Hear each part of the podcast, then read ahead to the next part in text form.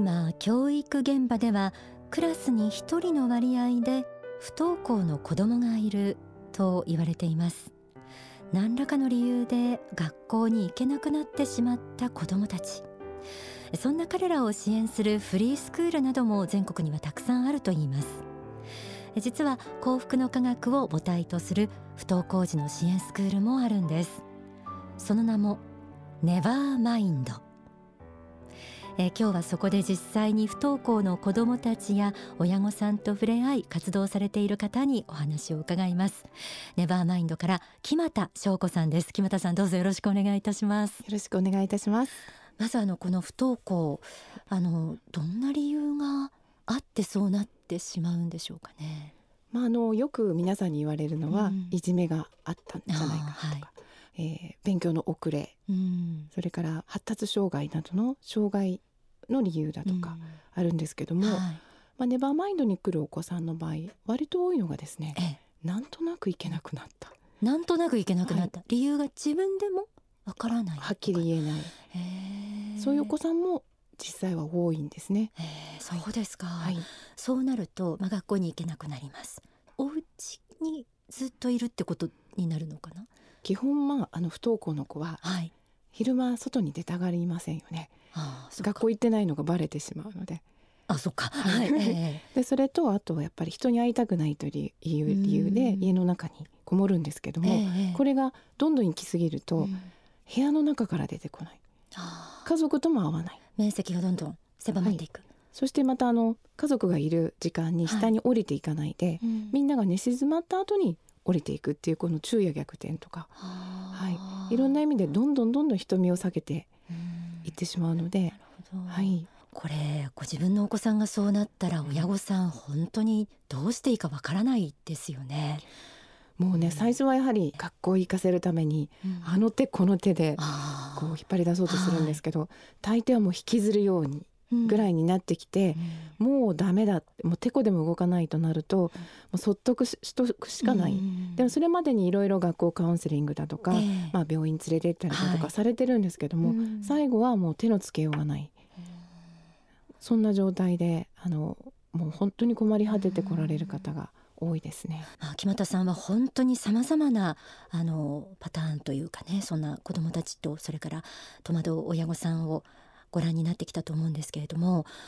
どんな方針でこのネバーマインドは活動されてるんでしょうか？あの私たちはあの面談に来られたお母さんからはまあ詳しいお話は聞くんですけども、えー、子どもたちにはねあの何があったのかっていうことあんまり聞かないようにしてるんですね。どうしてかというとあの、まあ、言えない部分と、うん、嫌なことを思い出してしまうので聞かないんです。ただ共通してることがねあるっていうのが分かってきて、はい、それは子どもたちの心が簡単に言えば暗い、うん、ださっき人が怖いって言いましたけども、うん、本当にまあやる気もなければそれから自分のことをいいとは思えない。この自己評価がすごく低い。自信がない、はい、ですからマスクしてるお子さん多いと思うんですよね。顔が見られないように、はい、あと前髪をこう垂らしたりとか。なるほど、はい、まあ、そうなると周りの大人はなんかそっとしといてあげたいなとか、はい、なんかもう今弱ってるのはわかるからちょっと頑張れとか言わないであげようとか なんかそういう感じになりそうですけれども、ね。はい、何か違うらしいですねネバーマインドは。そうなんです、うん、それであのフリースクール始めた時に聞いたことは、エネルギーが枯れているからあのやる気になるまでそっとしておこう、うん、で好きなことをさせてっていうことだったんですけども。えー最初はその方針でやってたんですけどもどう見てもですねこうなかなかじゃあ勉強していくかとかだから外に元気に出ていくかって言ったら、なかなかだったんですよね。えである時、まあ、ある男の子がこの本にもあの出てくる男の子なんですけども。あの実はネバーマインド編の子本がね、はい、あるんです。はい、で、まあ、ある子がきっかけになってその子が朝から晩まで勉強をしたんですよね、うん、不登校なのに、うん、これが私たちの最初の驚き、はい、ということはやればできるんだ。でやらせてみようってことになったらあのすごく子どもたちが伸びていったんです。どの子も伸びたんです。でここで初めてこの常識が実は違ってたんだということに気づくんですよね。で子どもたちに最初接する時は、はい、必ず私たちはあのお母さんの説明いろいろ聞いた後なんですけども、うん、その子を白紙の目で見るようにします。で症状はみんな暗いんですけども、うん、話していく中に、うん、えー、その子のこう思ってることとか好きなこととかそれからちらちらっとこうなんていうんですかねあの明るい部分が見えてくるんですよね。でここのところを取っかかりに、はい、子どもたちに必ず言うのは「あなたは仏の子なんだよ」であなたは決して誰かにこう惨めにされるようなあのちっちゃな存在じゃなくてあなたはそもそも仏の子であってたくさんのたくさんの愛を受けてこの世に生まれてきたんだよっていうことをねあの一生懸命訴えていくんです。うん、普通はねあの惨めだと思ってる自分に対してねあのそういうふうに言われたら、はい、こう気休めに聞こえたりする子もいると思うんですけど、はい、そうじゃなくて子どもたちとのこう接し方の中で私はあなたを今目の前にいるあなたを白紙の目で見て私が感じてることをね伝えるねって。私はあなたからこういうことを感じるよ。こういうことが素晴らしいと思うよっていうのを言いながら最後必ずあなたは仏の子なんだよって。絶対にあなたはね自分をねあの誰かから貶められるようなそんな存在じゃないんだよっていうのはあの伝えるんですよね。なるほど。はい。はあ、幸福の科学のね、はい、その根本の教えですけれども、はい、人間みんな仏の子、はい、番組でもお伝えしているところではあるんですけど、はい、なるほど。あのそれはもう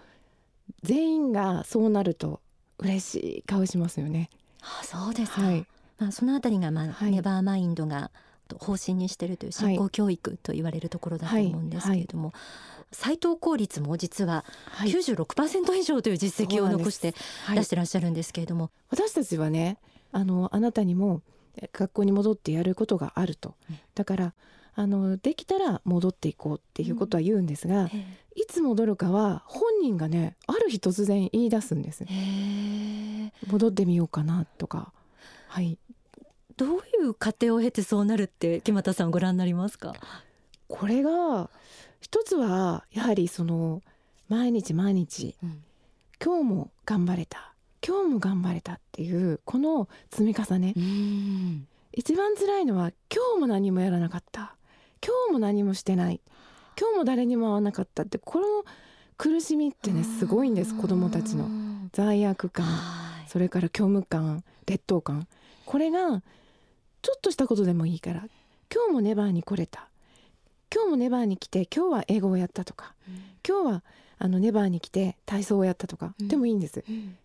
この積み重ねがすっごく効いてくるんだろうなというのともう一つは仲間の力って言いますか、あのやはりいろんな学年の子が来てますし、まあ、いろんな進路が違うわけですね。で特にあの学年末になってくると受験をする子もいますしこの時の周りの様子にすごく刺激されるんですね。あんなに頑張ってるって。だからすごくこう私たちが何か指導してうまくやってるかっていうとそうではなくて子どもたち同士のこう伸びていこうとする力が必ず1年のうちのどこかでうわーってこう盛り上がってくる。でこれはあの本当に毎年毎年その卒業シーズンには起こってくることだなって、はい、思って見てます。はい、これはあの今言ったように大前提は仏の子っていうことなんですよね。うん。はい、で、えーと、その上で実はあの大川隆法先生からあなたたちには未来に希望があるんだよっていうお言葉があの、はい、いただいたことがあって、うん、その仏の子っていうこう大前提の中で、はい、未来に希望があるよって言った時にこう下向いてた顔がふっとこう上向くんです子供たちって。そうですかはいそして子供たちって夢を描く力がすごくあるんですね。うん、でここをね引き出していく。だから今まではずっと過去を見て過去の嫌な出来事とか過去の惨めな自分をこう反芻してたんですけども、ここからは未来を見ようっていうことで「あなたの夢は何?」って聞いていってどんな夢でもいいから描いてねって、でそれをまず見つけていく、でその上でその夢に向かって何をしたらいいか一緒に考えていくんですよね。うん、そうすると何をやらなきゃいけないか分かってくるから、はい、子どもたちはそれが勉強だったりそれが絵を描くことだったりそれが英会話だったりするんですけどもやり始めるんですあの何かこうマイナスをゼロにしていく埋めていく、うん、私はダメな子なんだけどいい子にならなきゃいけないっていうようなそういう感覚じゃなくて、うん、私はそもそもあのエネルギーに満ちてる。そして私には希望があるっていったところで夢に向かってこう進んでいくっていうのをこう一緒にやってるんですよね。うん。なるほど、はい、メンタルのこの土台を支えるサポートなんですね。はい、そうです、うん、ほとんどそこがほとんどそこがそういうおやってる、はい、感じですかね。はい、今までこのネバーマインドで力を回復して卒業していった子たち、はいはい、今はどんな感じになってるんですかね？もうねあの大抵1年以内に卒業していっちゃうんですよね。はい、で幸福の科学で言えば幸福の科学学園にもたくさんたくさん行くんです。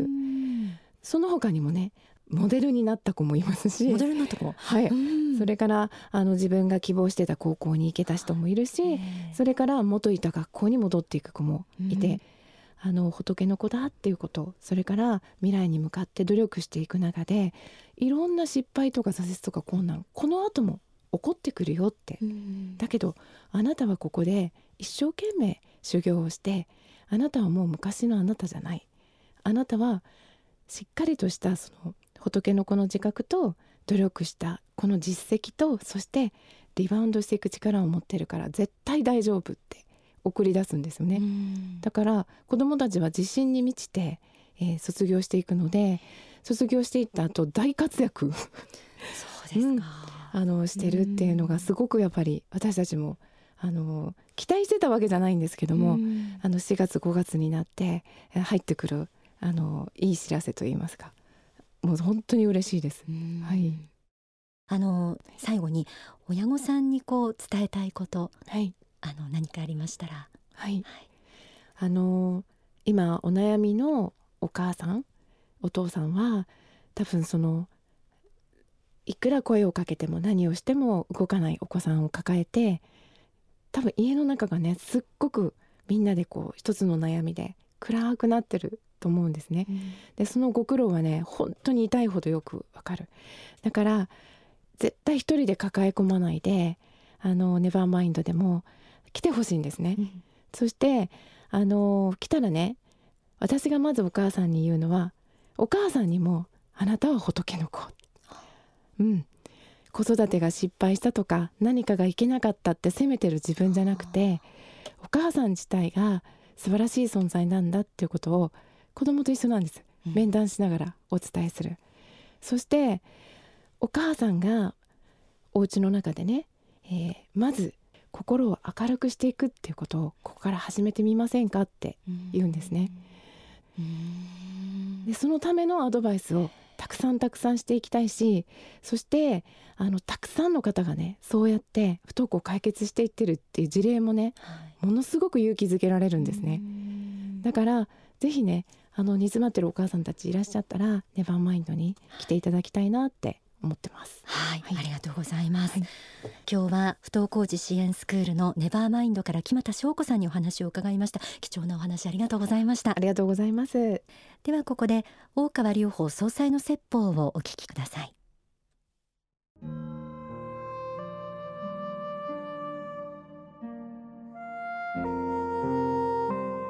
私たちがまあ理解している心っていうのはやはり、えー、基本的にもともと光の玉のようなものです。だからもともとは神仏の光に満ち満ちた、球体のよう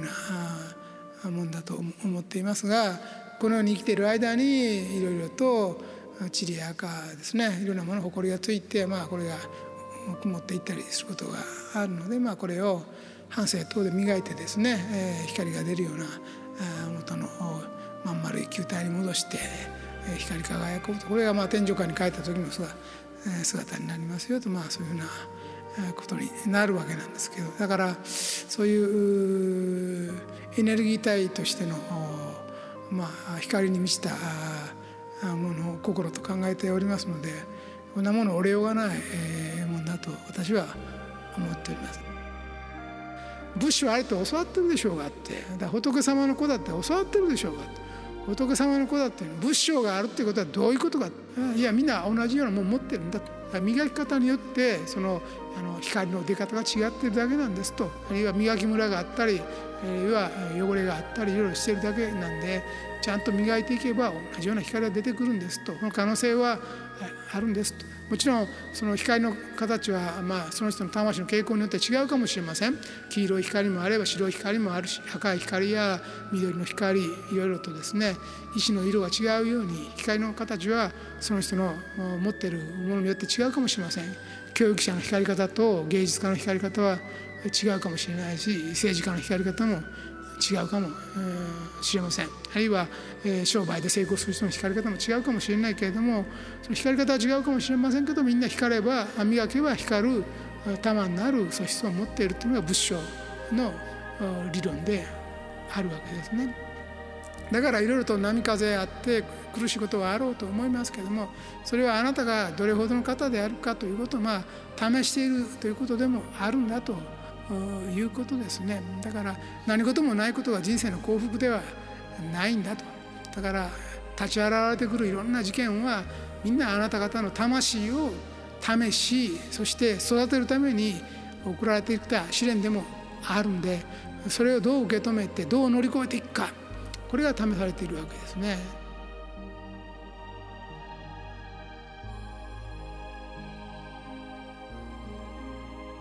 お聞きいただいた説法は書籍未来の方に収められています。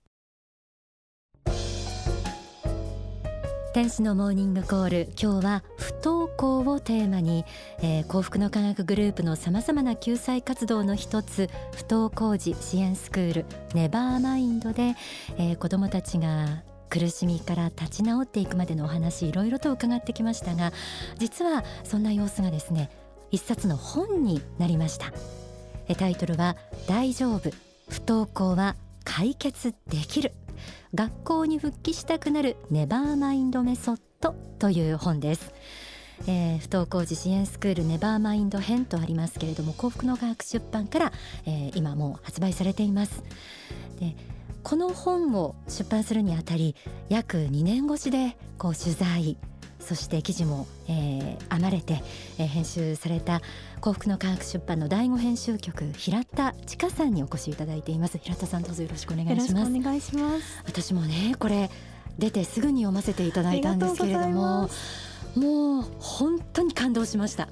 先ほどの木俣翔子さんにネバーマインドのお話を伺っていて、はい、それがさらにこう立体的に伝わってきてこうすごくあの胸を打たれたんですけれども具体的な事例がものすごいたくさんありますね。う、ね、ん。取材をされてていかがでしたか？そうですね。本当にあのお一方お一方あのお子様とあと親御さんにもお話をお伺いしたんですけれども、えー、本当に皆さんがあの口を揃えておっしゃられたのが、うん、ネバーマインドに出会えてよかったっていうことを本当におっしゃられていて、うん、でお子様方もあの今学校であのクラス長をされたりとか部活で頑張られていたりとか本当にえ不登校だったの？っていう感じのお子様が多くてですね。であの新たな生活でけなげに頑張っていらっしゃる子どもたちの姿を本当にあの私自身も感動しながら、うん、あのお話聞いてあの今回携わらせていただいたというところですね。一人一人のこうやはり不登校になってからの親子揃ってのこう克服のドラマっていうのは、はいそうそう簡単にねこう何ページかで集約するっていうのもかなり大変な作業だったのかなと思いますけれども。も泣く泣く削ったエピソードがたくさん、ありますね。あの実際に出版されて読まれた方からの反響がかなり来ていると伺いましたけど、ね、どんなお声が寄せられてますか、はい、とあの本当に若い女性の方から頂いてるのが、うん、涙が止まらなかったっていう一冊読む中で本当にあの多分お子様方のそういうけなげなお姿だと思うんですけれども本当にその子どもたちの頑張る様と、あとネバーのスタッフの皆さんの大丈夫だよっていう本当にあの子どもたちにかける愛の思いっていうのが多分読者の方にも同じような気持ちが伝わっているんじゃないかなと思うんですね。あの取材もされて、はいえー、そしてこうやって広く一般の方々にねこういうそのメソッドがあるんだよということも伝えたいということでこのご本を編まれたと思うんですけれども、はい、そんな平田さんの熱いこう込めたね思いも込められて、はい、この本は出来上がってるんだなと改めて思いました。えーネバーマインドから大丈夫不登校は解決できる。こちらを取材編集されました平田千佳さんにお話を伺いました。ありがとうございました。ありがとうございました